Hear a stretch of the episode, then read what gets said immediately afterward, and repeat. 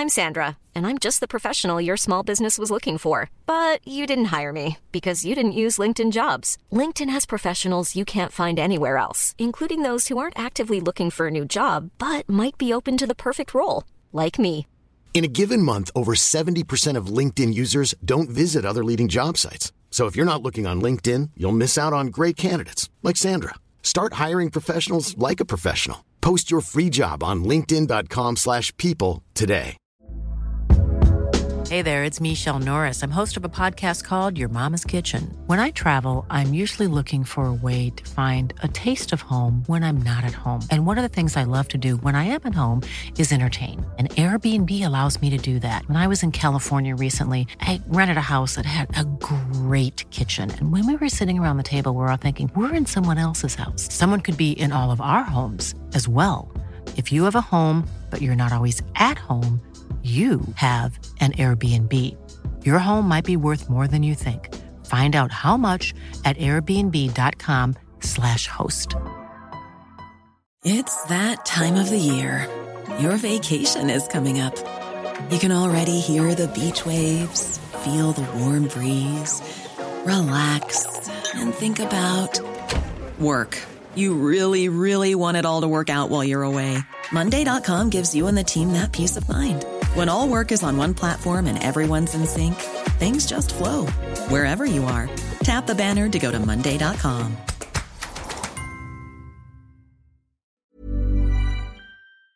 Um, ehm, hej och välkomna tillbaka till DIF-podden och jag vill börja med att tacka för all respons som vi har fått kring de senaste avsnitten och vill eh, samtidigt hylla ett stort tack till redigeraren Bulten som gör väldigt mycket i det tysta och även OlofEllman som tror att han har skjutit ut sig.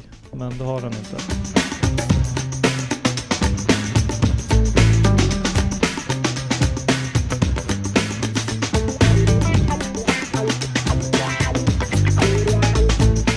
Dagens avsnitt så gästas vi av ingen mindre än Jonas Olsson. Välkommen! Tack så mycket. Hur är läget? Det är bra tack. Jag har um, njutit av lite ledighet här efter uh, säsongen. Välförtjänt tycker jag. Ja. Kanske inte andra tycker. Men uh, det har varit härligt. Vi har varit ett, uh, ett uh, stort gäng i New York med um, ja, Djurgårdsprägel på, på alla fyra. Uh, Elmander, Isaksson, Källström och jag. Så vi var där. Får jag bara ställa en första fråga där. Hur går en sån bokning till? Jag tänker liksom det är fyra personer som har dragit in sin inkomst genom att vara fotbollsproffs. Mm. Eh, och jag tänker, hade mitt kompisgäng åkt så är det ju en WhatsApp-grupp av Guds nåde i administration. Liksom någon kollar hotels, någon kollar hur gör, Eh, jag, ja. jag, går det verkligen till, det kan inte gå till så. Jo exakt så Det är gör det. så? Ehm, vi har väl haft, vi har väl rest på olika ställen tidigare och har tagit hjälp av en mer professionell reseledare. Men just i det här fallet i New York så har jag fått ta det stora lasset. Jag har varit där, jag har varit i New York ganska mycket. Så jag känner att jag har hyfsad koll. Ehm, så det var jag som bokade eh, flyg och hotell och restauranger. Så fixade Kim basketplåtar. Så vi såg på New York Knicks mot Brooklyn Nets. Um, så att det, nej, det är inte annorlunda där än, Det, det än kompis. Nej. Um, summeras det sen och swishas någon me- mellanskillnad eller? Jag fick swish precis faktiskt av, av Isak. Han har swish alltså? Han känns inte jätteswishig. Nej men det, um, ja, han, har, han har tvingats skaffa det i alla fall. Så att um, det är inga konstigheter där. Det är, men um, nej, det, var, det var väldigt härligt att vara iväg. Och kul att få Vi har ju varit kompisar länge, väldigt länge vi fyra. Genom, genom fotbollen givetvis. Men uh, aldrig varit iväg så här utan utan familjer eller utan att det har varit fotbollsrelaterat så, Mm. så det var jättekul. Vad, vad gjorde ni mer då än basket? Vi, eh, ja, vi njöt av eh, New York. Vi var ute och käkade och var på lite sportbarer och tittade på amerikansk fotboll och spelade shuffleboard. Vi cyklade lite i Central Park och ehm, ja, bara hängde och, och Han ni ja, bli tog av liksom så lagom trötta på varandra? Nej, faktiskt inte. Inte? Nej, jag tycker inte det. F- för det kan man ju bli ibland såklart. Ja. Men vi är vana vid att vi är ju vana vid att spendera mycket tid tillsammans och, och liksom dela rum och, och liksom, det känns nästan som att det är vissa kompisar som man har inom fotbollen som man har eh, haft mer timmar med än, än, än, sin familj nästan. Så att vi är ju, vi känner ju varandra väldigt, väldigt bra. Så att eh, det var, eh, eh, det var nästan så att man kände att det var, det var för kort resa. Vi var där fem dagar. Så att, eh, Blir det mycket fotbollssnack eh, med ett sånt sällskap? Um, nej, det blir det faktiskt inte. Um, det, det, är klart att man, man pratar om en del och man pratar om, om Djurgården såklart eftersom vi alla fyra har, har den bakgrunden. Men, men uh, um, nej, det var mer, uh, mer prat om annat. Och, och det som är skönt också tycker jag är att, att åka med killar som man som man uh, kan vara bekväma kanske? Ja, och som man, ja precis, och som kan relatera till eh, vad det innebär att vara ledig från fotbollen. Då vill man gärna inte snacka för mycket fotboll. Uh, och det känner alla igen sig, alla vi fyra igen, igen sig på. Uh, och, så att, uh, um, men det är klart att ofrånkomligt så kommer man in på, på vissa grejer. men um, nej, vi försökte väl verkligen ha semester och, och prata om annat som vi är intresserade av. Jag antar att du är inte bara ute och reser med Kim, Isak och Elmander. Vem, eh, vad gör du annars vid sidan av fotbollen? Vem är du? Ja, det är en bra fråga. Utan något, något bra svar kanske. Du har en, um, du har en ehm, timme på dig. ja, precis. Jag, är, eh, jag har ju en, eh, en dotter från en, eh, en tidigare relation. Så jag försöker spendera så mycket tid jag bara kan med henne när jag är ledig. För att man har haft kanske inte den tiden alltid man, man hoppas på för, för familjen eftersom man har det jobbet man har. Så det försöker jag alltid göra när jag är ledig, att, att maximera den tiden. Um, har fotbollsarvet letat sig dit också eller? Nej, hon är, hon är hästtjej. Så att hon är inte så... Hon har varit med och tittat på några matcher på Djurgården. Tycker hon är roligt att sitta på Apberget och vifta med flaggor och, och, och krama Djurgårdskaninen. Men, så hon men... håller inte på och försöker strypa ut någon eller något?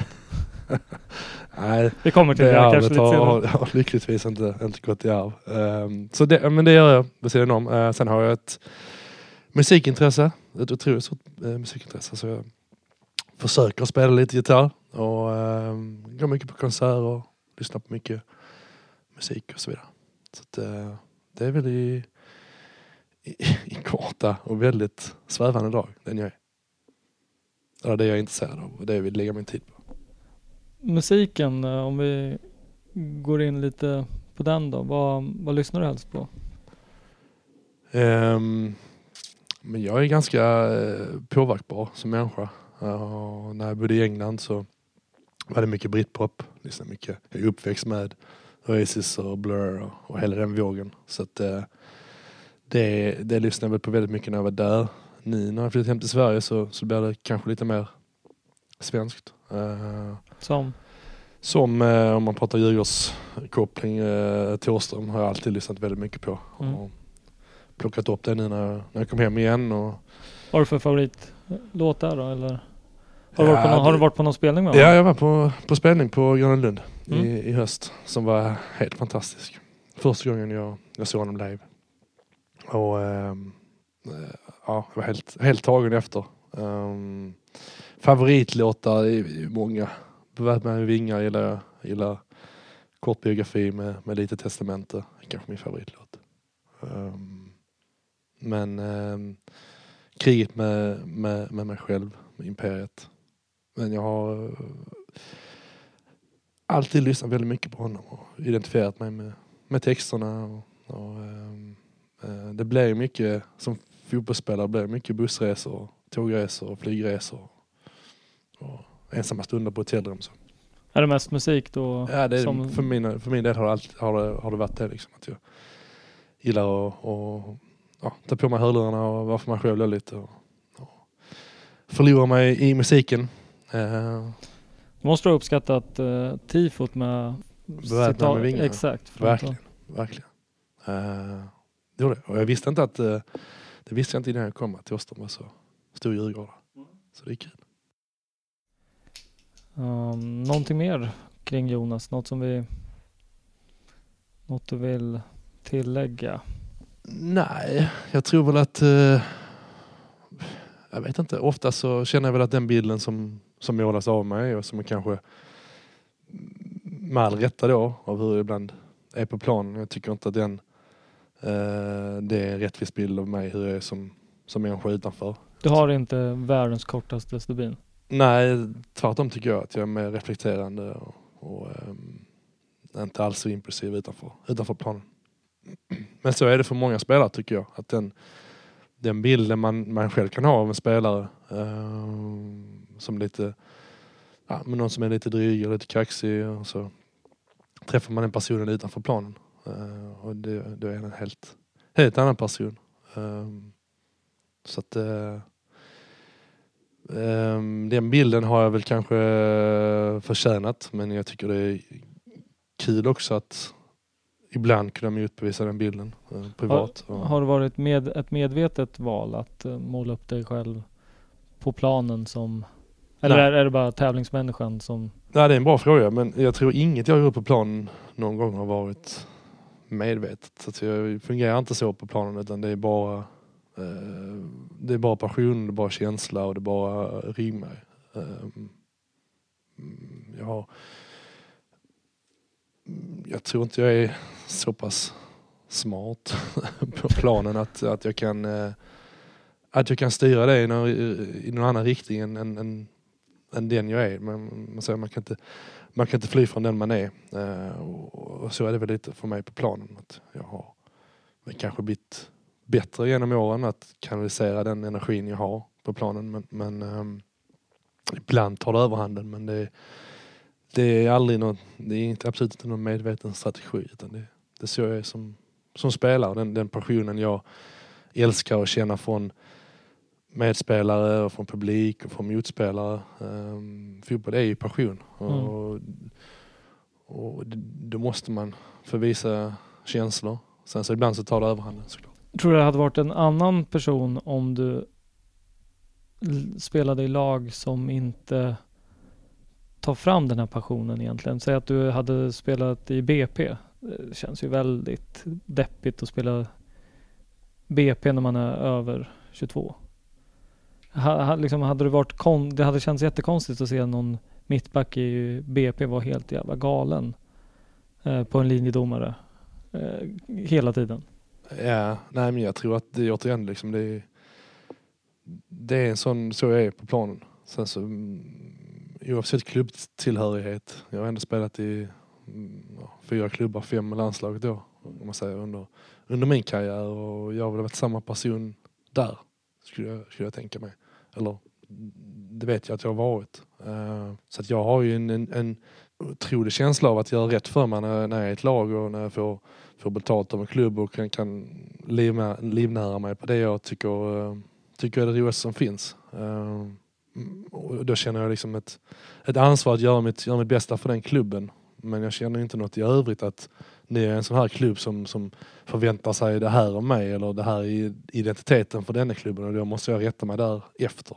Eh, så det är inget, liksom skå, inget skådespel utan det kommer? Ja, det, det kommer naturligt ja. kan jag säga.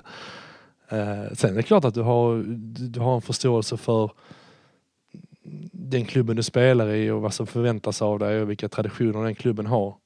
Men, men på planen så, så, är det liksom bara fokus på att vinna matcher och på att göra en, och på att göra en så bra match som möjligt. Uh, så då, då tänker du liksom inte på, på de grejerna. Något jag i alla fall. Mm, spännande grej som du är inne på tycker jag. Um, hur mycket input fick du som ny spelare i Djurgården? Liksom att det här de här grejerna är big no-no och det här är mer okej. Okay. Jag tänker främst på, på ett par bajare som var med och firade eh, Gnagets guld väldigt hårt. Mm. Um, det tror jag man fattar som spelare det är big no. Uh, du menar på att du tror inte de har några studieskulder? det låter vi osagt. Men, men uh, jag tror så här att, att när det kommer till, eh, till en klubb så klart att du får höra dig om framförallt var rivaliteterna ligger. Fick du någon eh, genomgång från någon från Djurgården? Jag pratade väldigt mycket med, med Kim och Isak givetvis. Mm, det var väl en stor anledning till att jag ville komma till Djurgården. Eh, och har alltid hört väldigt, väldigt bra om klubben och när jag spelade min förra vända i Allsvenskan när jag var 1920 och spelade i Landskrona 2003, Tre? ja, 3, 4. Djurgården är ett fantastiskt lag Så att jag har alltid haft en, en bild av Djurgården som en, som en fantastisk förening med, med otroligt fina fans eh, och, och eh, geografiskt då också att jag ville till Stockholm. Eh, så du, du, du frågar ju framförallt människor som du, som du litar på, Mm. som du känner. De frågar om, om, om klubben och... och eh, Ja, Isak känns ju inte som någon som lurar en. nej, nej, nej, Och står där efter att du har signat. Bara, där. nej, nej, han kan man, eh, kan man lita på. Om man nu pratar om, om, om bilder som målas upp av en, av en person eller, eller den bilden som, som ges medialt så är Isak en, eh, en spelare och en, en person och en vän som jag som jag värdesätter väldigt högt när det handlar om att, att, eh, att, att ja, men bolla tankar med och, och eh, han är väldigt väldigt eftertänksam och, och väldigt klok eh, person. Så att, eh, eh, det var väldigt viktigt för mig innan jag kom att, att höra hans tankar om, om föreningen. Tycker du han har fått den credden han förtjänar i Sverige? Eh, Jag tänker, ibland har man ju bara stått på läktaren och bara, hur är det möjligt att han kan ta den där? Och ser man tillbaks på hans tid i Djurgården så är det väldigt många sådana eh, tillfällen sen han kom tillbaka nu senaste vändan. Men han känns ändå inte som någon som får tokhyllningar. Sen kanske inte han är personen som vill stå i centrum heller. Nej, men jag tror det har att göra med det. Sen så, eh, precis som du säger, och vilken person det är och vem som... Han är inte den som...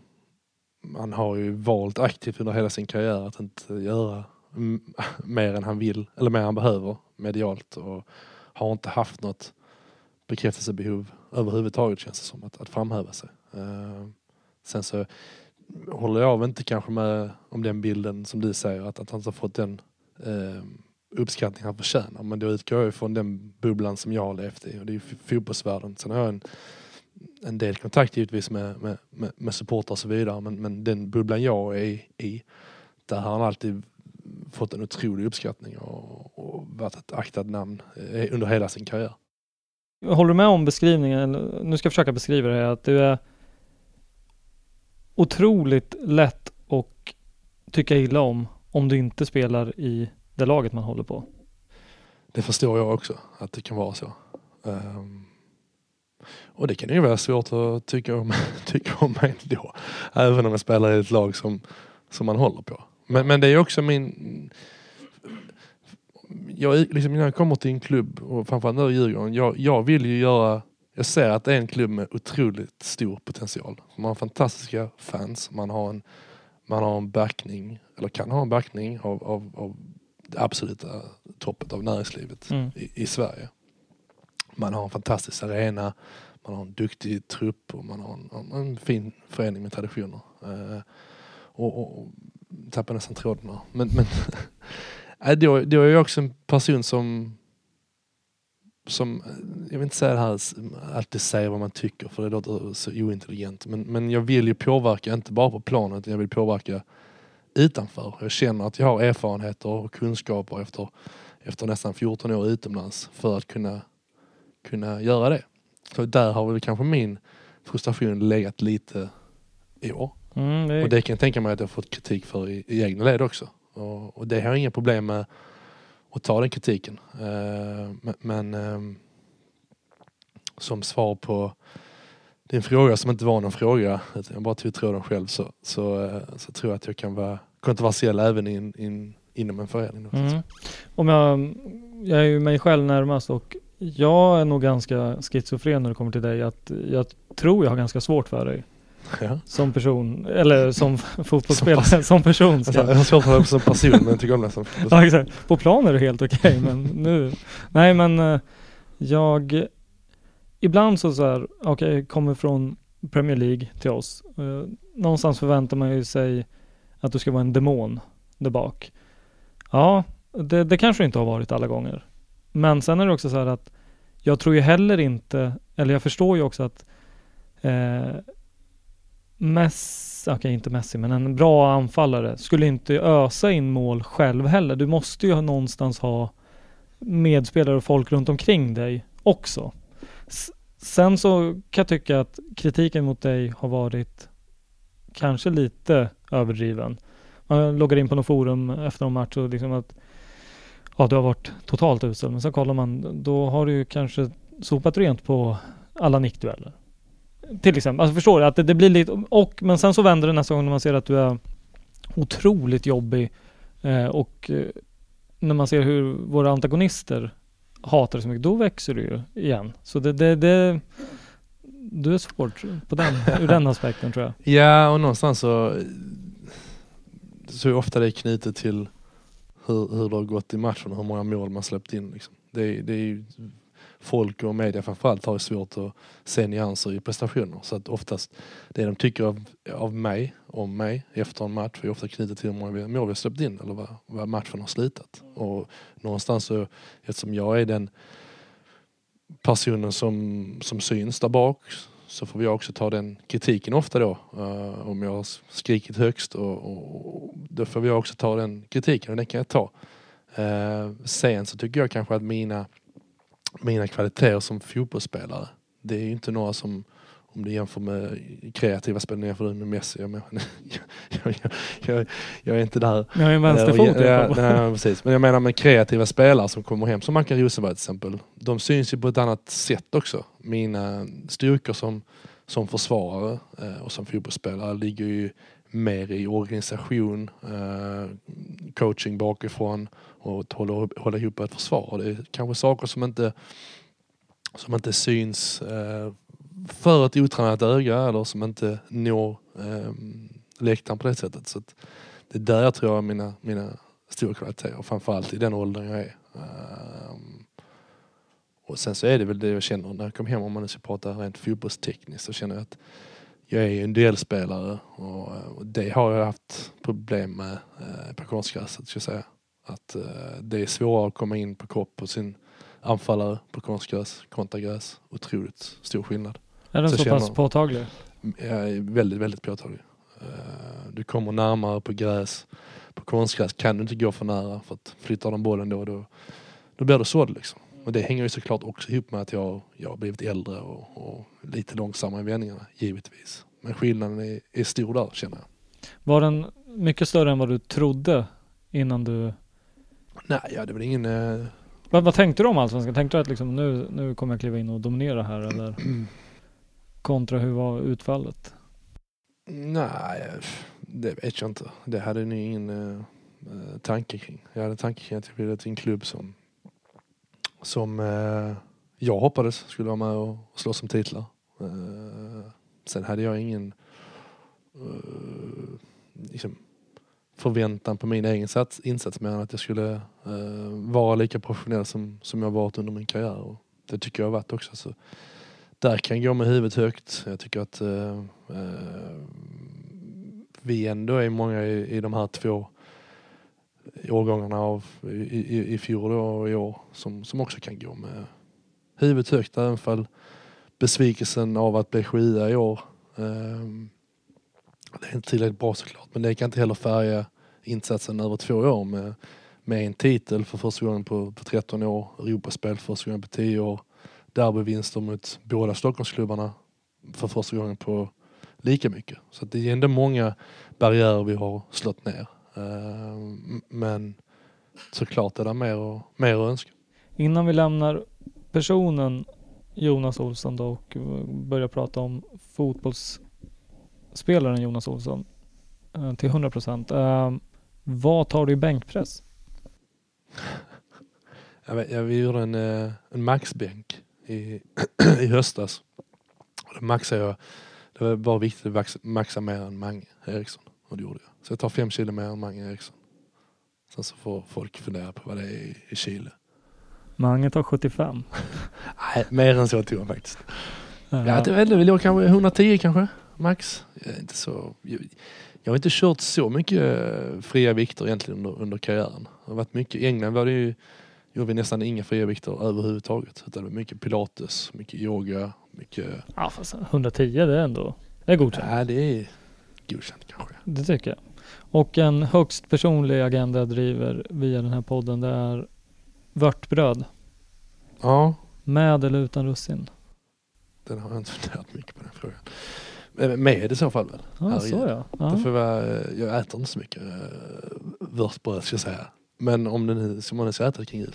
Det, kän, det känns generellt som att folk som inte vill ha russin i vörtbrödet, det är samma folk som dyker upp på Gnagets guldfest fastän man spelar i en annan klubb.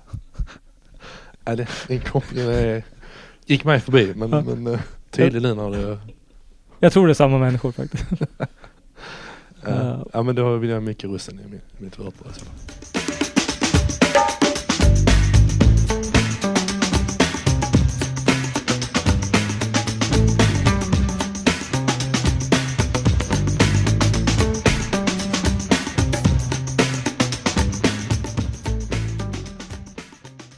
Då kliver vi över till eh, karriären. Eh, vi börjar i Landskrona för det var din första sejour i Allsvenskan. Mm, precis. Mm, 2003 till 2005 va? 2001 var jag egentligen 2001. uppe i, i A-laget. Uh, det blev inte så mycket spel de första åren. Men ehm, ja, det var min första klubb överhuvudtaget. Min pappa var fotbollsspelare också i, i Landskrona Boys. Så jag började spela tidigt där när jag var fem år. Gick igenom alla ungdomslag och sen, och sen som du säger eh, allsvensk debut 2003. Ehm, och så spelade jag där. Jag spelade på mittfältet som defensiv mittfältare. Mycket varningar på den tiden. Ja, otroligt mycket varningar. Mm, det var också... Då fanns det ingen stubin på den tiden. Nej, nej, den var kort. Men det var också det att jag spelade på mitten. ehm, där det, du kan tillåta dig själv att, att chansa lite mer i, i brytningar. Um, du är också närmare domaren i alla situationer. Så fick väl ett par för protest också. Ehm, men spelade i alla fall. Och spelade samtidigt som mittback i u landslaget Och så blev jag scoutad där till en holländsk klubb. Ja, 2005 gick du vidare då till, eh, nu ska jag säga, det var NEC Och Mm. Får du- se om du hittar uh, uttal. Du kan, du kan prova så kan jag... Mm, Nijmegen. Nijmegen. Ah, ja. Det lät tyskt. Ja. Men uh, ja, Nijmegen. Nijmegen. Om man, eh, om man har bott i Holland i tre år. Så. Nijmegen. Ja. Ehm, du var 22 år när du gick dit och det är ju väldigt på tapeten nu att man ska diskutera unga talanger. Eh, att gå Belgien-döden är ju väldigt populärt eller eh, gå till storklubb i Tyskland och glömmas bort Lex Alexander Isak mer eller mindre. Vad hade du i dig som gjorde att du inte kom hem direkt? Eh, var det en talang eller var det pannben eller vad? Nej, jag tror att jag var väldigt, eh, väldigt självständig när jag, när jag väl flyttade ner. Uh, tog hand om mig själv, visste vad som krävdes uh, från individen. Liksom att du, du kom från ett, ett Sverige och ett svenskt omklädningsrum där det är väldigt mycket fokus på, på laget. Kom ner till Holland och där var det i princip bara fokus på, på individen. Och att göra den bättre. Eh, så du fick sköta dig själv väldigt mycket. Jag hade ingen som, som höll dig om, om ryggen. Eh, men eh, ja, jag var stark i mig själv ska jag säga. Fick spela väldigt tidigt. Fick spela direkt. Fick chansen från start. Tror du det det, tror jag är viktigt? för då kommer Ja. du in i, i gemenskapen på ett annat sätt, känner dig behövd. Ehm, jag hade också en, vad säger man, extern finansiär som, som hade betalt pengar för att få dit mig till klubben. Ehm, så det var också en press såklart. För han förväntade sig att jag skulle spela bra så han skulle få avkastning på sin investering. Och det är kanske inte alltid så lätt att förhålla dig till som, som 22-åring. Tänkte du mycket på det? Ja, det gjorde jag. För att det blev, väldigt, det blev väldigt, väldigt, väldigt tydligt att du var en, en, en handelsvara på ett sätt. För att när du spelade bra, då var han eh, det var han fantastisk mot dig. Och du, han var eh, trevlig och hjälpte dig med grejer och så vidare. Sen när det gick dåligt ett par, par, par månader då, då, eh, då var han inte alls lika trevlig mot dig.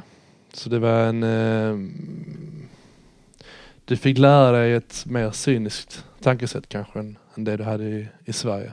Och, eh, och det var nog bra för min karriär. Men eh, det har väl också färgat min syn som person också, som människa. Det är kanske inte så kul att jag har ett cynisk inställning till, till livet. Och det är sant att jag har, men, men mer cynisk än, än, äh, än jag hade när jag, när jag kom dit. Men det är kanske också... Det kan vara rätt skönt ibland också. Ja, kanske. Men, men det handlar väl också om att man blir äldre som människa.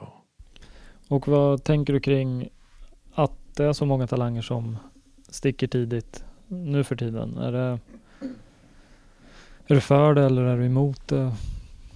Det är, det är helt upp till individen. Men som jag sa så tror jag att det handlar mycket om ska du sticka, i, ska du sticka i, en, i en ung ålder så handlar det lika mycket om vilken människa du är och hur mogen du är som, som person. Eh, lika mycket som vilka fotbollskvaliteter du har.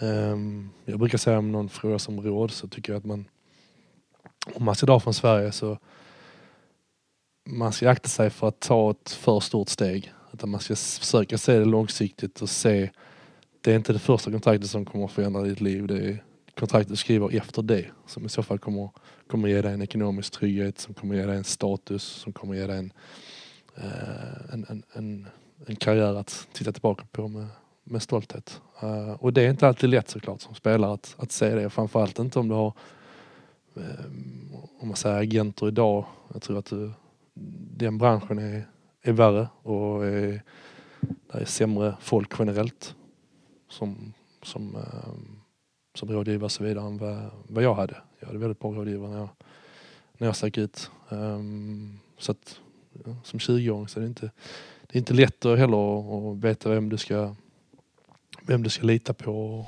Nej, det måste ju vara ganska svårt. Jag tänker, du får en pengapåse till dig du ser, liksom, du förstår. Det är ganska mycket pengar, du är ung. Eh, det är klart att det måste ju locka en hel del. Eh, ja, det är klart det Kortsiktigt. Ja, att liksom få loss en sign-on ja. till exempel. Pratade Bejmo någonting med dig? Frågade han om något råd innan han? Ja, vi pratade en del såklart. Han frågade, frågade sig eh, ja, mina tankar och jag sa väl ungefär som jag, som jag säger nu. Och jag tror den, den flytten kommer, kommer vara bra för honom i längden. Ja, för det är ingen supersexy klubb han har gått till. Ja, jo. Tycker det, du? Ja, det tycker jag. Men det är ju, Werder Bremen är en fantastisk klubb. Ja, det... det håller du inte Nej, det vet fan. Det... Ja, nej, men, så jag men jag tror av... det är en bra klubb att gå till. Det jag, tror det tror jag. Jätte, jag, tror, jag tror faktiskt att Tyskland är, är ett bra steg för, för svenska spelare. Hör du det, Alexander Isak? Mm. Ja, men sen du har fått också... ännu mindre speltid. ja, nej men sen är det också när jag lämnade så var det så tydligt att Holland var ett mellansteg för nästan alla svenska spelare. Nu är det inte den tydligheten i en liga egentligen. Uh, och man vet också att klubbarna i, i England till exempel, jag vet som har varit där, de har, de har tålamod som är otroligt kort. För de har så mycket pengar så att de behöver inte ha tålamod med spelare. När jag gick till Holland så, när de köpte mig för, de köpte mig för 8 eller 9 miljoner från, från Landskrona det var mycket pengar för den klubben och då har de såklart ett, ett tålamod med dig. Betalar en engelsk klubb för en spelare idag 50-60 miljoner. Det är, det är liksom ingenting i sammanhanget idag. Och då, ja, då får du chansen ett par gånger och tar du inte den så nej, då skickar de ut den så tar de in en annan. Marknaden är ju väldigt annorlunda idag. Ja, nej jag tänkte det. Det du sa om tydliga, tydligheten i ligorna runt omkring. Mm. Uh, Undrar vad det beror på? Varför var det så tydligt? Som du säger, det var ju verkligen åk till Holland, det är bra. Kör en mm. mellanlandning där. Men nej, jag tänker, det finns inte så mycket tydlighet. Det är väl om du åker till Belgien om du vill lägga karriären på is liksom. Ja men Belgien. Belgien blev ju vad, vad Holland var. Men jag tror att det, det är ändå ett, verkar vara ett helt annat klimat i den belgiska ligan än, än, än den holländska ligan. Och anledningen till att holländska ligan var bra, som jag sa, det var ju liksom att du satte fokus på individen och utvecklade, du utvecklade de tre åren jag hade i, i, i Holland. Det är de tre åren som jag har utvecklats absolut mest som, som fotbollsspelare. Så på det sättet var det ett otroligt steg. Kom, eh. kom du väl förberedd till eh, England sen? Till West Brom? Väldigt bra förberedd. Jag tror att hade jag tagit steget från Sverige till, till England direkt, eh, det hade aldrig, aldrig funkat. Det är för stort steg att ta tror jag. På alla sätt. Inte bara, inte bara fotbollsmässigt men den, den pressen det är spelare, där, det, det mediala fokuset och det globala fokuset som, som är på den ligan. Ser du någon spelare i Djurgården idag som en ung som har potential och har rätt inställning för att kunna ta ett steg utomlands och lyckas? Ja, väldigt många.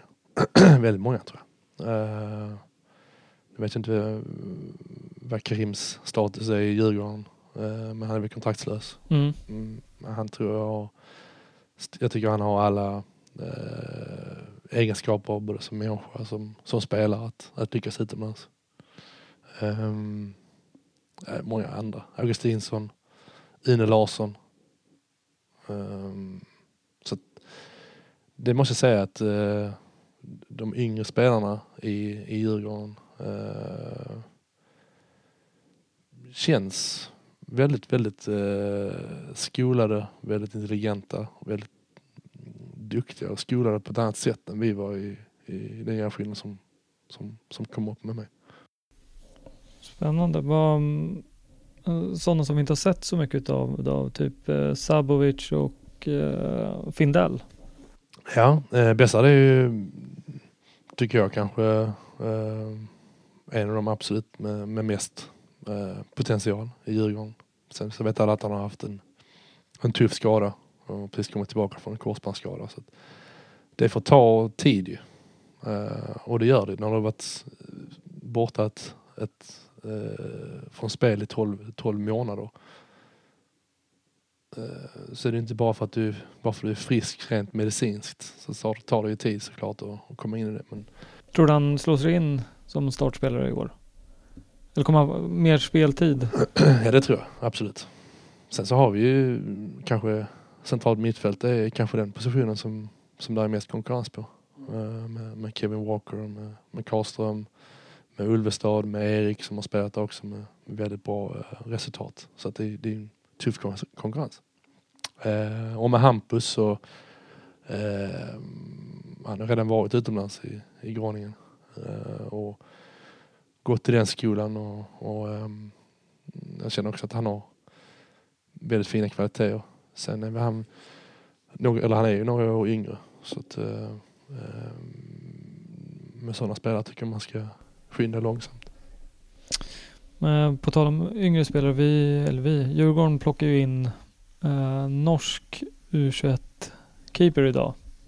Presenterades. Uh, hur, hur, hur mycket tomrum finns det att fylla efter eh, Isaksson? Jag tänker hur mycket styr han och ställer? Hur mycket trygghet ger han ett försvar? Han styr väl och ställer inte så mycket. Men man har en trygghet i att du har en målvakt bakom dig som, som nästan alltid tar rätt beslut. Och, eh, och den är ju ehm, den är ju priceless som, som försvar att ha, att ha en, den typen av målvakt bakom sig. Så på det sättet så kommer man fylla kommer det vara ett stort tomrum att fylla, givetvis. Ja, spontant känns nya ganska, man får ett ganska lugnt och bra intryck av honom. Så ja, ja det blir spännande. Det tycker jag om, om man nu ska prata målvakter så, som, som försvarare och som spelare så tycker jag det är, det är det absolut viktigaste. Tycker jag, att ha en målvakt bakom sig som, som kan läsa spelet bra och, och, och, och som vet Here's a cool fact a crocodile can't stick out its tongue. Another cool fact you can get short term health insurance for a month or just under a year in some states. United Healthcare short term insurance plans are designed for people who are between jobs, coming off their parents' plan, or turning a side hustle into a full time gig. Underwritten by Golden Rule Insurance Company, they offer flexible, budget friendly coverage with access to a nationwide network of doctors and hospitals. Get more cool facts about United Healthcare short term plans at uh1.com. I'm Sandra, and I'm just the professional your small business was looking for. But you didn't hire me because you didn't use LinkedIn jobs. LinkedIn has professionals you can't find anywhere else, including those who aren't actively looking for a new job but might be open to the perfect role, like me. In a given month, over 70% of LinkedIn users don't visit other leading job sites. So if you're not looking on LinkedIn, you'll miss out on great candidates like Sandra. Start hiring professionals like a professional. Post your free job on linkedin.com/people slash people today. Millions of people have lost weight with personalized plans from Noom, like Evan, who can't stand salads and still lost 50 pounds. Salads, generally, for most people, are the easy button, right? For me, that wasn't an option. I never really was a salad guy. That's just not who I am. But Noom worked for me. Get your personalized plan today at Noom.com. Real Noom user compensated to provide their story. In four weeks, the typical Noom user can expect to lose one to two pounds per week. Individual results may vary. Värdet av att inte eh, överarbeta situationer. Eh, efter åren i ja, näck så eh, gick flyttlasset över till England och West Brom. Ja. Där det blev 245 matcher va? i Premier League totalt. Mm. Ja, några av dem var ju FA Cup och Ja, Championship ett år. Men jag tror det var 210 kanske, Premier League, 210, där någonstans. Över 200. visst var du till och med lagkapten? Mm. Eller jag var, jag var assisterande lagkapten men eh, Chris Brunt han var, han var skadad en del. Han var petad ett par matcher. Uh, ett par sessioner. Och då var jag kapten. Så det, var, det var fantastiskt att få, få bära binden. Då. Mm. Det känns som att den ligan passar dig som den person du är på planen. Ja, det säger må- många. Och det är lätt att göra den kopplingen. Men jag tror att både holländska och engelska ligan eh, du klarar inte det i de ligorna om du inte har, om du inte är en, eh, något annat än än en bara en duellspelare. Eh, men jag tror att tempot och fysiken i, i Premier League, eh, ja, det passar väl min spelstil. Det, det har du rätt i. Eh, Hur upplever du de båda ligornas domarnivå? Nu ska du passa Sverige dig. och England. Ja exakt, nu får du ju passa dig lite för du kan ju bli avstängd i efterhand nu. Men jag tänker känslan man fick ofta här var att hade du tjafsat lite innan en hörna så spelar det ingen roll vad du gjorde. Det blåstes mot dig oavsett. Bara du var i straffområdet. Eh, Medan den allmänna uppfattningen är väl kanske att i, i Premier League tillåts ganska mycket mer. Ja, det tillåts med det gör det. Men det, det är svårt att anpassa sig. ja, det ty- tycker jag. Men jag tror inte, alltså det, jag tror inte det har att göra med domarnivån utan det är en tradition kring ligan, alltså vad, vad normen är och, och så vidare. Så att, eh, jag tycker domarnivån både i Sverige och, och i England är, är väldigt hög. Sen kanske det inte känns ibland när man tittar på mig på planen när jag tjafsar med domarna men, men jag tror inte, eh, jag har ändå spelat 500 matcher i min karriär. Jag tror aldrig jag har kritiserat, eller väldigt få gånger kritiserat domare efter matchen. Uh, under matchen kan jag vara kritisk och så men, men jag tycker att nivån generellt är, är väldigt hög. Sett till eh, den pressen det måste innebära att, vara domare på hög nivå. Det måste vara en otrolig, otrolig press. Eh, där du någonstans aldrig liksom, du kan aldrig vinna liksom, som domare. Du, kan aldrig, du kommer alltid få kritik från, från något håll. eh, och eh, sättet ibland domare behandlas på kan jag tycka är, är för jävlig Och där har jag min del i det såklart. Med att när jag pratar med domarna eller, eller skriker till domare och kanske hetsar upp publik och så vidare. Och, um, där har jag ibland haft ånger eh, när jag tittar tillbaka på, på, på vissa situationer. Um. Det har jag undrat ibland. Ehm, det kan vara en sekvens om du uppenbarligen inte är överens med linjedomaren. Och varje tillfälle som ges så i kommande fem minuter så skriker du mot linjedomaren. Händer det då och då? Ja, det, jag tror det är lite överdrivet. Men, men det blir lätt en bild av att jag gör det ibland så blir det liksom det blir nästan en sägning, eller en sanning. Och det, så det tycker jag inte. Men, men Alltså jag har sett det ja, någon gång. Ja, ja, någon gång, det hör jag. Du sa varje gång precis. Jag har sett det varje gång. Eh, Men vad... hur mycket tolerans har en linjedomare vid sådana tillfällen? Liksom, får, får du höra att ett ord till så är det varning? Ja. Eller hur, hur går Ja, så går snacket. det? är verkligen så? Men sen måste man också, ja så är det. Och sen som, men sen måste man också ha beaktat att när vi står i tunneln före matchen och om jag träffar någon domare utanför så vi har en, nästan uteslutet, tycker jag i alla fall, en väldigt, väldigt bra relation. Eh, och, och då kan man vara eh, inte överens på planen. Eh, Mm. Sen så som sagt Så ska det väl vara också?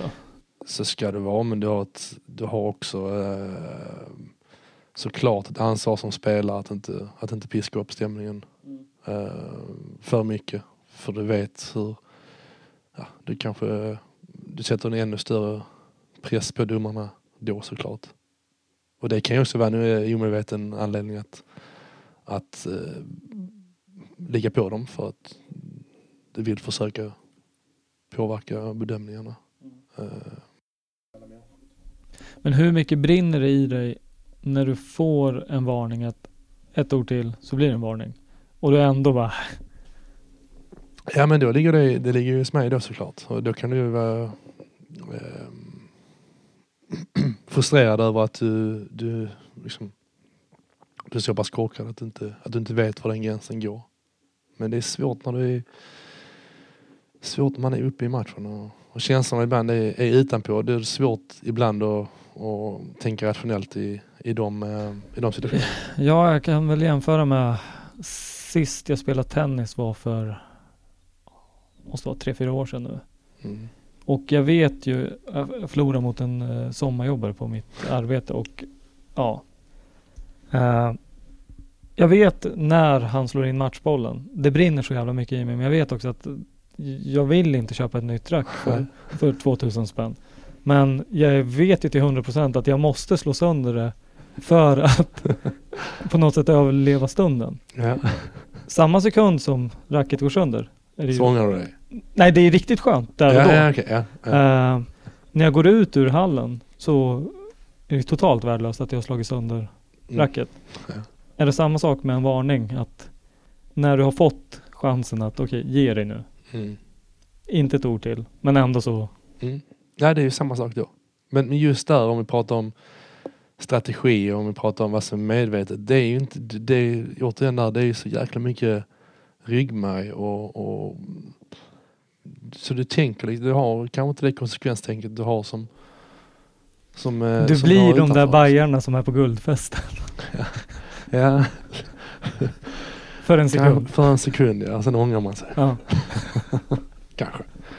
Ja det gör Eh, jo, det gör de nog. Men, men ehm, ja, nej, det är samma, exakt samma känsla såklart. Eh, och så blir du besviken på dig själv att du inte, att du inte, att du inte lär dig, att du inte lär dig av dina misstag. Fast jag har lärt mig, jag har inte köpt något mer. Jag kommer aldrig mer spela tennis. Nej. Nej.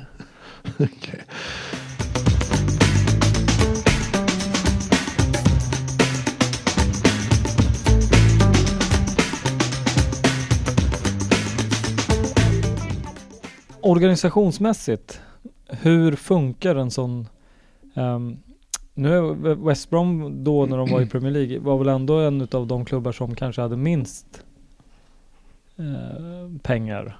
Mm. Eh, eller minst men de var Ja, inte i nej, toppskiktet. Nej, de var väl, eller så, så här, så du har tio lag i England som, som har väldigt mycket pengar. Exakt. Och, eller i Premier League, så har du tio lag som ungefär är på samma nivå. Mm. Mm. Men hur så, och jag antar ändå att West Brom kontra en allsvensk klubb skiljer sig ganska mycket. Ja, så är det. Ehm, hur, och hur var det att gå från Holland till ändå, om man får säga att Premier League är väl en av de bästa ligorna i världen? Ehm, Ja, den är den största ligan i alla fall. Det är såklart och det kommer man inte ifrån. Hur ser det ut? Vilka, vilka möjligheter, vilka... Men du har, ju- det är det, som- du har ju alla möjligheter som du behöver för att prestera. Så du har inga ursäkter. För att det som krävs för att du ska göra ditt jobb eh, finns där. Och gör du inte jobb så, så ligger det 100% utslutande på dig. Och det är ganska skönt, och det är väldigt skönt tycker jag. Att eh, någonstans så, så har du bara dig själv och, och, och eh, liksom rikta spegeln mot, eller rikta, rikta pekfingret mot. Ehm, sen är det en väldigt jag, jag tycker skillnaden, jag tycker nästan det är mer intressant att prata om skillnaden mellan England och Sverige än England och Holland. Mm. Eh, Då gör vi det. England, ja. Eh, du är väldigt, väldigt skyddad i England eh, på alla sätt. Du, har, du är på en träningsanläggning som är öppen en gång om året för supportrar att komma och kolla på en träning. Så den är helt stängd annars. Du tränar, du, du är i din bubbla. Du har media för att komma in eh, varje torsdag och göra presskonferens med, med två spelare, kaptenen och en till. Ehm, och då har du dina egna pressansvariga då som är med och, och bandar allting så att du inte kan bli felciterad. Um, Vi- det är- det är- ja. Visste du om att det inte var så här? För du måste ju ha fått en sån jävla käftsmäll annars när du kommer till Kaknäs. Ja, det visste jag. Um, och, och jag, som, som jag pratade om i tidigare intervjuer, så jag kan ju uppskatta den öppenheten som är här. Uh, för att du får ofta en bättre förståelse mellan supportrar och spelare och spelare och media. Samtidigt så tycker jag det är svårt att, sett från var jag kommer från då, uh, senaste tio åren, det har varit svårt att verkligen kunna koncentrera dig 100% på, på fotbollen och på förbereda, förberedelse för, för match. Ehm, Jag tycker öppenhet i all ära, men jag tycker att det är ibland är det lite för väl öppet på Kaknäs när du har framförallt journalister som, som nästan är inne och, och, och duschar med dig liksom, när de gör intervjun. Liksom. Och det tycker jag, och det har jag, Har du framfört det? ja, det har jag framfört väldigt ofta att arbetsmiljön måste bli bättre där. Det måste bli professionellare. Det måste vara tydlighet Eh, och det måste vara gränssättning. Och det tror jag alla mår bra av. Inte bara spelare och, och tränare utan även, även supportrar och media. Eh, och öppenheten i all ära men det är ändå professionell verksamhet vi håller på med. Och då måste den balansen bli bättre. Eh, och det ena behöver inte utesluta det andra, absolut inte. Men, eh, och, och det är där min frustration har legat mycket. Att de grejerna jag tycker som inte har, har funkat i, i Djurgården, eh, så som jag hade hoppats, det är liksom grejer som inte har med absolut inte med ekonomiska resurser att göra utan, utan, eh, utan det har med regler, engagemang, tydlighet, vision, långsiktigt tänk. Eh, att man agerar istället för att reagera för allting. Och Hur har, Det tycker jag hur var har responsen varit då? När du har framfört det här? Eh, Till vem eller hur, hur fram, vart framför man det? framför den i dels i, i, i spelare då till ja, de, som är, de som är ansvariga. Det är framförallt då sportchef och, och VD då. Eh, och, ehm, den har varit bra ibland. Ibland tycker jag inte de har tagit emot. Men det är också det är liksom subjektiva grejer. Liksom. De kanske inte uppfattar eh, situationen på det sättet jag gör det. Och det får, du, det får man ha respekt för också. Kanske inte uppfattar behovet eller håller med Nej, precis. i behovet. Och, och det kanske är spelare som, som uppfattar det på, som kanske inte uppfattar det som ett problem. Så att bara för jag uppfattar det så, så, så är inte det rätt. Men jag tror med den erfarenheten jag har från utomlands att, att, eh, att det, är, det är viktiga grejer. Har du varit själv eh, med den här kritiken? eller kritik, feedback kanske vi ska kalla det. Mm, det är mycket bättre att kalla det så. Ja. För att det är exakt vad det är, tycker jag. Eh, nej, jag har inte varit själv. Utan det, oh, Har det bara varit eh, de här tre tunga namnen? Nej, det har varit andra också tycker jag. Men, men som du säger, liksom, man ska inte kalla det för kritik för det, är- det är feedback och utvärdering framförallt. För att göra någonting bättre. Har det tagits emot som kritik då? Nej, det får ju de svara på som, som har, varit på eller har varit på receiving end. Liksom. Jag har inte liksom, jag har inte gett det som jag uppfattar som kritik utan, utan som feedback och som utvärdering för att göra, göra grejer bättre. Och det vill vi alla liksom, i en förening. Man vill ju bidra med det man kan för att göra det bättre. Uh, och för mig ligger det liksom ingen, ingen prestige i det. Det är inte så att jag vill komma och, och berätta att så här tycker jag vi ska göra för att det är jag van vid. Jag vill göra det för att det se- i förlängningen leda till bättre prestationer på, på planen på Tele2. Eh, Du säger det inte för att eh, du tror att du är någon, utan Nej, det finns väldigt, väldigt lite i mig som person som, som tror att jag är någon. Utan det, det handlar om att när jag vänder hem som utlandsproffs, då vill jag ju visa att jag bryr mig på samma sätt som jag gjorde i West Brom och i NSC och i Landskrona och i landslaget. Jag vill ju bidra utanför planen också. Inte bara på planen utan har du spelare som har varit utomlands länge så har de kunskaper och andra perspektiv som, som, som kanske kan hjälpa att, att, uh, att göra klubben mer framgångsrik. Så det har ju varit syftet. Men eh, då är vi någonstans, uh, vi kan koka ner i att vi ligger efter organisationsmässigt om vi jämför med England inom klubben. Ja, i mitt... Enligt dig? Enligt mig. Ja. Och det är inte Djurgården, där är inte Djurgården unikt. Jag tycker att det är, känns som att det är väldigt många klubbar i Sverige som gör det. Jag tycker Malmö är ett exempel på en klubb som, som är väldigt, väldigt mycket närmare uh, i England än, än, om i England är enormt men, men jag tycker ju det att det funkar där. Märks det, märks det liksom när ni möter Malmö borta? Märker man av det redan att allting runt omkring där är en nivå bättre än om ni möter, eh, vad ska jag ta, Sundsvall borta? Ja, det är en bra fråga. Eh, man märker skillnad såklart på Malmö och Sundsvall. Men, men jag tycker om man säger kring match och så här. Då, då är ju liksom Tele2 fantastiskt. Mm. Det är den bland de bästa, om inte bästa i, i Sverige. Men jag tänker mer liksom i, i arbetsmiljö och du jobbar med spelarrekrytering eh, långsiktigt framförallt. Hur du har en balans mellan att inte stå i vägen för spelare som vill utomlands men att du har ett ansvar mot supportrar, mot spelare i lagen att fortfarande behålla ett, ett slagkraftigt lag. Och den balansen kan jag tycka saknas ibland i, eh, i Sverige. Sen förstår jag att svenska klubbar eh, har problem att, att eh, eh behålla spelare som presterar bra. Det är inte svårare än så. Men då måste du ha en en bättre strategi tycker jag för att inte, för att inte stå vid avgrunden eh, när, när spelare blir, blir sålda.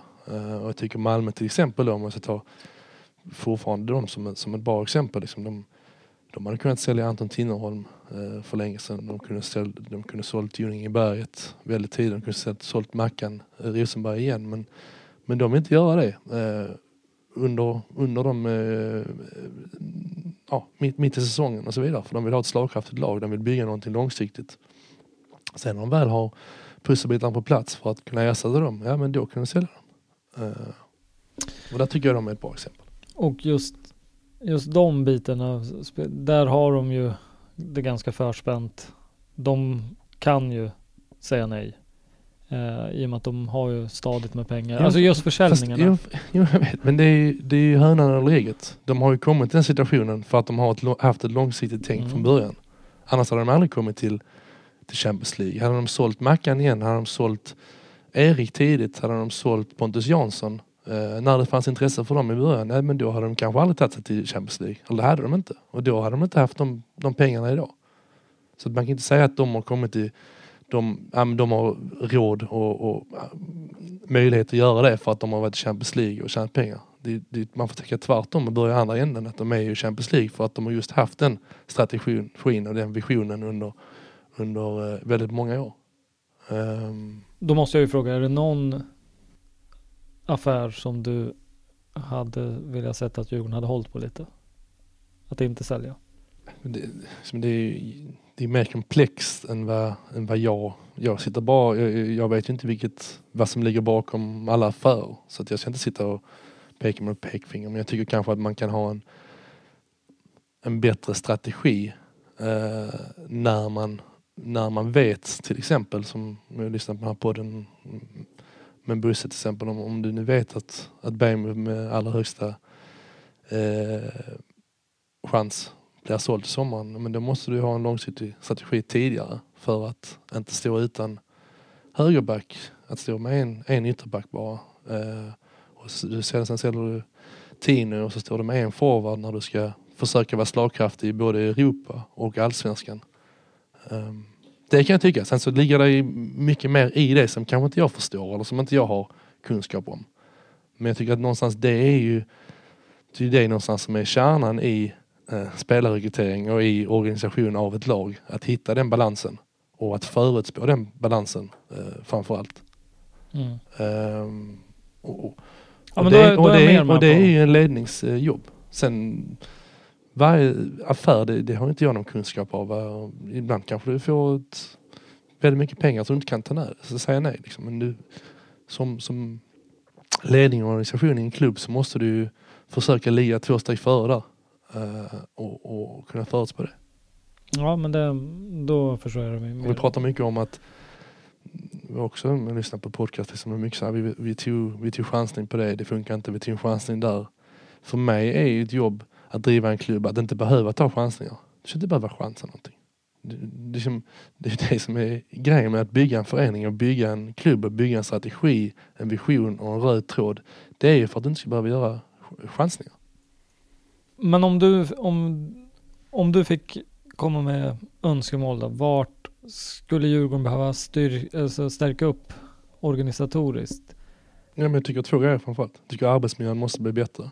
Det, Kaknäs i all ära, där är trevligt och så vidare. Men det är inte en träningsanläggning som, eh, som håller måttet för en klubb som är ambitionen om att ligga i toppen i Allsvenskan. Eh, där ser man liksom, om du ser Bergen till exempel med sin nya träningsanläggning, AIK med Karlberg, Malmö med sin. Där ligger vi efter. Sen, sen har jag, avsaknar jag eh, en tydlig vision och en tydlig kravbild på föreningen. Vad vill vi? Det är för luddigt tycker jag att prata om Eh, att man bara har ambition varje år och, och hamna i Europa. Man ska fråga sig istället vad är, vad, vilka är verktygen för att nå dit? Eh, eh, jag tycker det är, det är för luddigt, luddigt snack att bara ha det som, som ambition. Du måste ha en vision, en tydlighet och en kravbild mot spelarna vad som krävs och vad förväntas av, av en spelare i, i, i Djurgården. Som sagt, klubben, klubben har egentligen alla förutsättningar för att, för att vara ett absolut topplag. Um, och det som är positivt det är tycker jag, att de flesta sakerna som behövs handlar inte så mycket om, om ekonomi utan om att, om att uh, uh, vara tydliga med, med vad man vill och vilken identitet framförallt man vill ha som, som förening. Uh, och sen tycker jag också att man pratar om, jag vill inte stå i vägen för några spelare som, som elit. Nej, det ska man kanske inte göra. Samtidigt så är liksom fotbollsmatchen så att du som spelare kritar på ett kontrakt för att du, ja, du vill ha en bra lön och ja, då är du per definition den klubbens spelare. Uh, och då får du rätta dig efter det. Jag har inte, jag har inte kunnat trycka ut mig ur, ur kontrakt tidigare. Jag har haft långa kontrakt för att jag, de har gett mig långa kontrakt och bra lön i de klubbarna jag har varit och det har jag varit tacksam för. Och ibland har jag kanske haft någon klubb som har, som har velat uh, signa mig men det har inte gått för klubben har sagt nej. Det, det måste vi acceptera som spelare. Uh, det är framförallt, det måste ju vara klubbens framgång först och därefter, därefter spelarens intresse. Och det skriver du under på och går med på när du kritar på din, uh, din signatur. Så jag tycker det argumentet håller inte riktigt att, att man ska vara en klubb som inte, som inte står i vägen för spelare.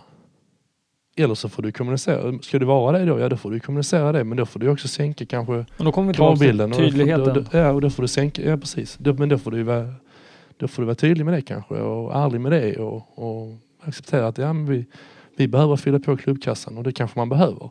Men då kanske du kanske inte har en ambition att, att, eh, att fightas i toppen de här, de här åren. Då.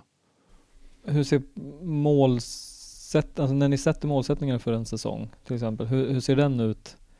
Det, eh, det låter lite som att, den, att det inte är jättemycket snack om det.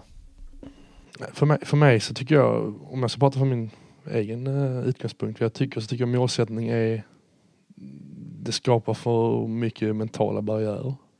Det skapar, har du målsättningen att slåss om Europa, eh, ja, efter halva säsongen är du, är du sjua, åtta då, ja, det blir kanske att du jagar matcher för att du ska nå det målet. Är du etta eller tvåa, ja då är du någonstans, ja men ja, nu är vi här fast ja, då är vi liksom där, där vi ska vara liksom. Då går det kanske inte för eh, för guldet på det sättet. Så för, för mig så handlar det mer om att du ska fokusera på vilka, vilka verktyg som gör föreningen bättre.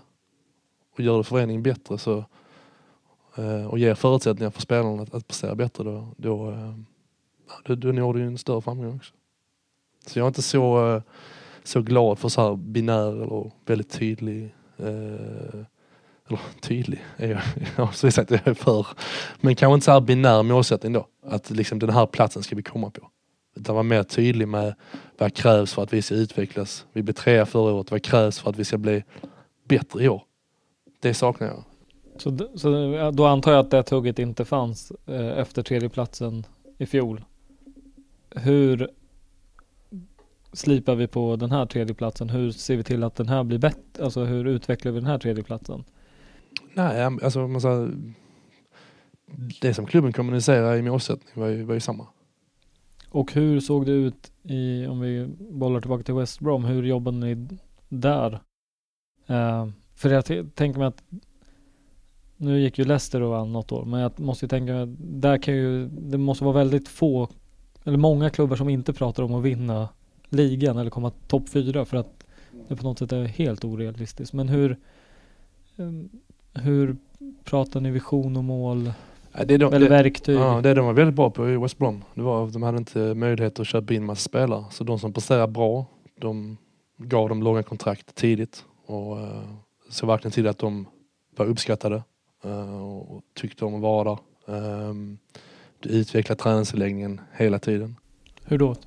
Ja, men rent, rent praktiskt med, med nya planer med, med större stab. Uh, du hade, när jag kom var det var tränarstaben uh, ja, som en tränarstab är liksom med manager, med andra tränare, med tredje tränare, målvakt.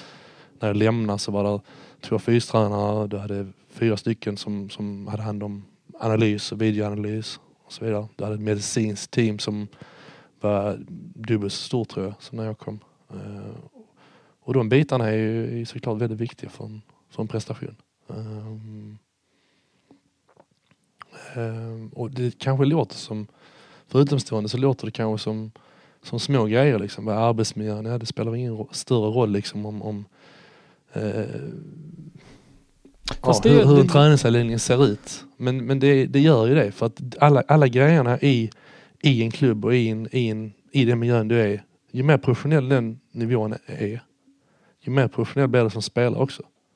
Skarvar man hörn på vissa ställen, då är det så som så funkar ju alla människor. Att då skarvar man hörn själv och då ger man sig själv en legitimitet och, och sänker sig, sig några procent. Och om vi hoppar tillbaka till Djurgården då, efter de här orden. Hur, hur mycket analys gjorde ni efter arbetet efter matcher? Hur, så det? Ja, det, jag tyckte från, från tränarhåll var, var det väldigt bra tyckte jag. Öskan. Mycket videoanalyser och, och eh, försvaret satt ganska ofta med Ivan då, Ristic som, som jag trivdes väldigt, väldigt bra med. Um, så just det, det var det inga, inga fel på tycker jag. Um, jag tycker kanske att utvärderingen uh, sett över hela säsongen med, återigen liksom, kring matcherna och det tyckte, tyckte jag var bra. Men just utvärdering kring, kring, uh, som så, kring arbetsmiljö och kring uh, ja, var man är i säsongen till exempel. Är jag fel ute om jag säger att det låter som att du ändå är tillfreds med de resurser som ni har haft.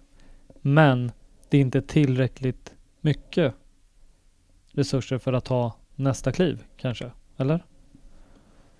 Ja, det var en ganska bra analys.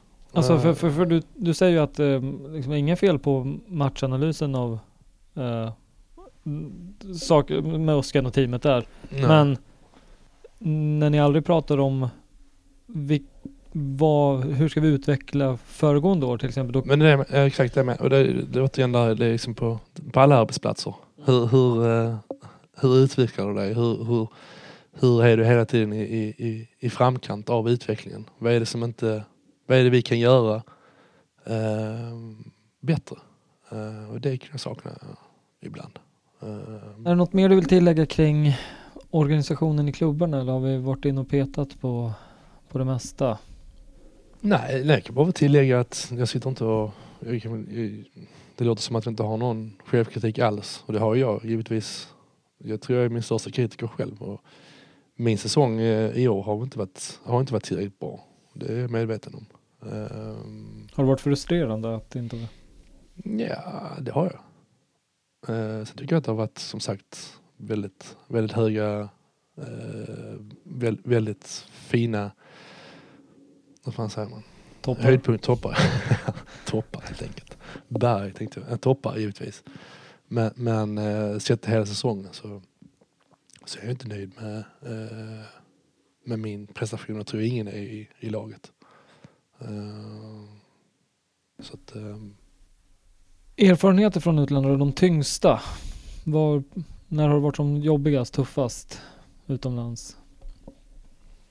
ehm, Om vi bortser från själva hela omställnings, alltså Mm. byta land till Holland och om vi bortser från det. Ja, ja, det är en bra fråga.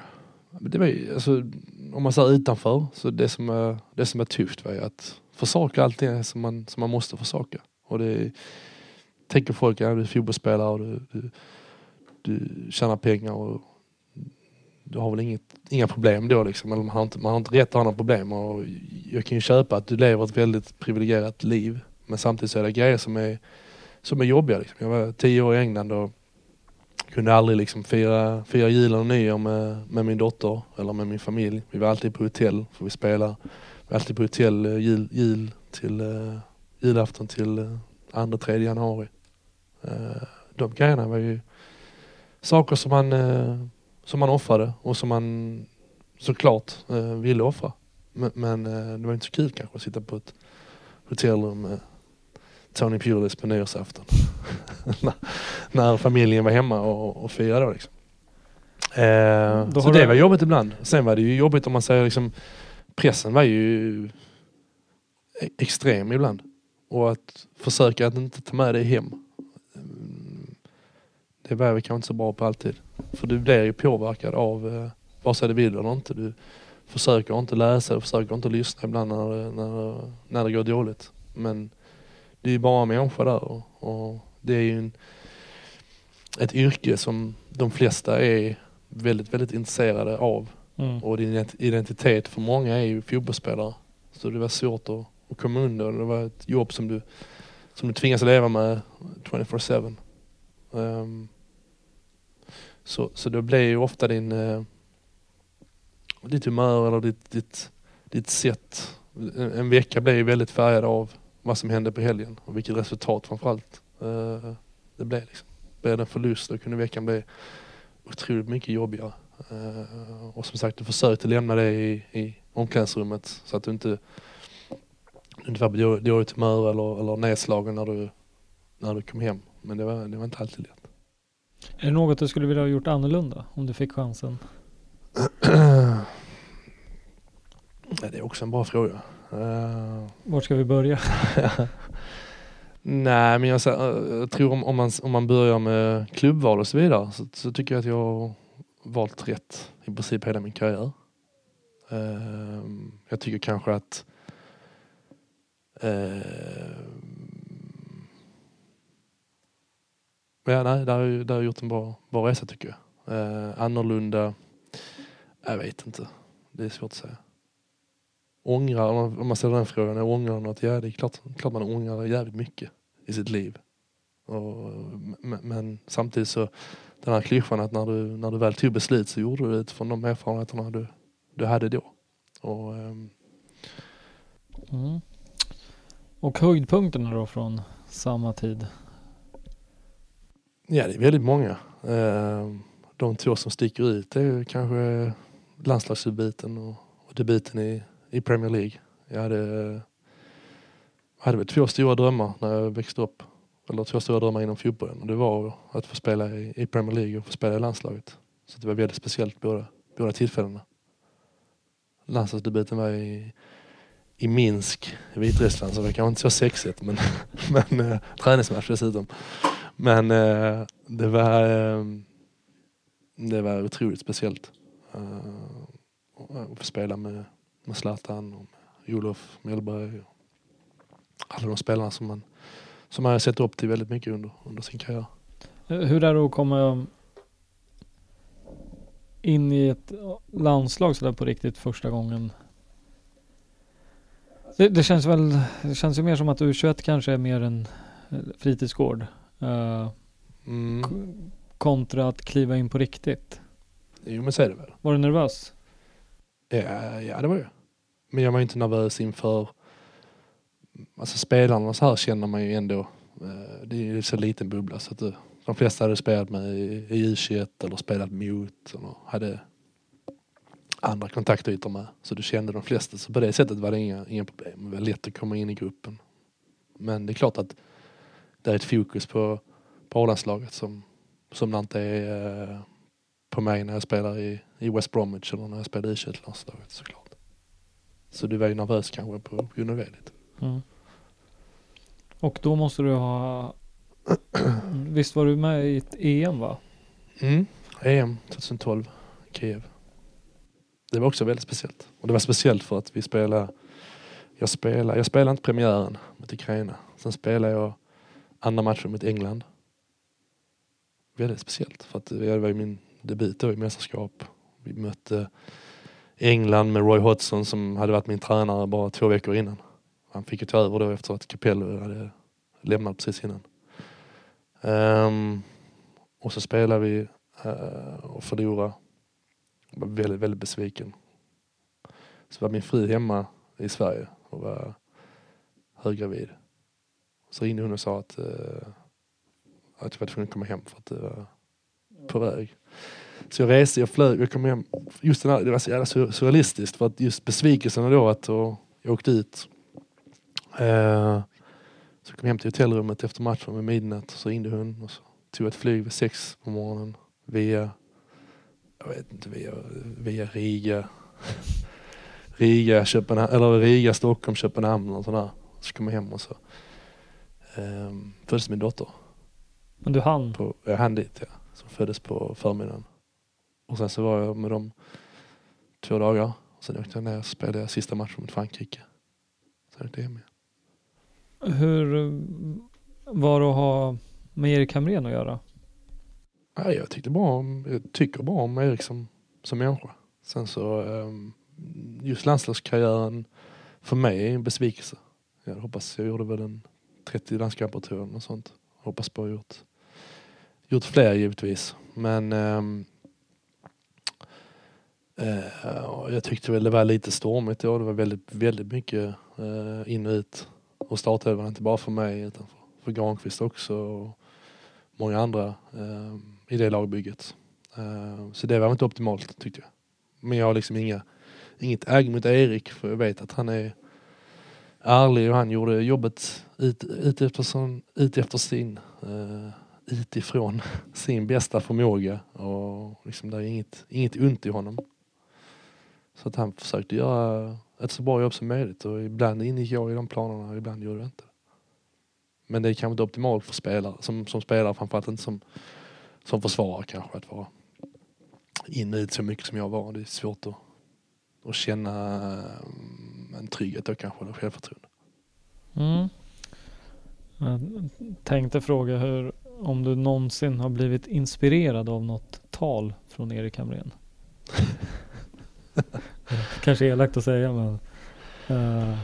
Ja, men jag, men vara riktigt ärlig så tyckte jag att uh, jag tyckte han, hade, han var bra på att uh, motivera en. Sen tyckte jag kanske att han hade... Det låter ju helt hade, otroligt. Ja, men jag, ja, men jag, jag tyckte verkligen om honom som, som människa. Uh, sen tyckte jag kanske att han hade brister i, i sin analytiska förmåga. Men där är ju alla, alla tränare har ju, det är ingen tränare som har, som har hela paketet. Utan alla har ju styrkor och brister. Ehm, och just det här att, att motivera en, ja det var, var bra på tyckte jag. Sen så var det som sagt att han bytte väldigt mycket så att det var svårt att, att känna ett totalt förtroende. Ehm, men det var också, man pratade, pratade med någon i det här sammanhanget om, om vad det Generation Z och Generation Y. Och vi är väl Z då min tror jag. Vi motiveras mer av brandtal. Mm. nej, men det här, nej, men, nej, men vi motiveras mer av det abstrakta. Uh-huh. Att du pratar liksom, försöker motivera en på att ni ska vinna och kämpa, vi ska vinna dueller, vi ska göra det. Medan den generationen som är yngre än mig, de, de, de motiveras mer av det konkreta. Så här ska vi göra, det ska vi göra och det ska vi göra. Och ni, ni, jag har pratat om tydlighet här hela, hela intervjun. Uh, så jag är väl någonstans mitt emellan kanske. Men... Uh, Han spelade väl in någon reklamfilm, var det inför? Pratar du med Erik nu igen? Ja. Mm. Hans sista mästerskap måste ha varit EM 16 va? Ja. Jag kommer ihåg när jag såg den reklamen då Då var jag ju nära att sluta vara idrottsintresserad. Alltså det, Vad var det för... eh, nej men det var väl typ något tal till nationen att nu ska vi göra det här menar, tillsammans. ja. Det, Ja, det kanske inte så lyckat. Nej, inte så lyckad. Säg det, jag höll på att Nej, tappa det, det blev jag kanske inte sportintresset. motiverad av heller. Men, men ja. Nej, det kanske inte var så lyckat. Men jag tyckte att när han pratade med oss spelarna, när han pratade med mig ehm, mellan fyra ögon så Och det, och det är väl det viktigaste kanske? Ja, det är det. Det är det någonstans. Eh, sen huruvida jag, om jag tappar mitt fotbollsintresse eller inte, det skiter väl han. Det tror jag han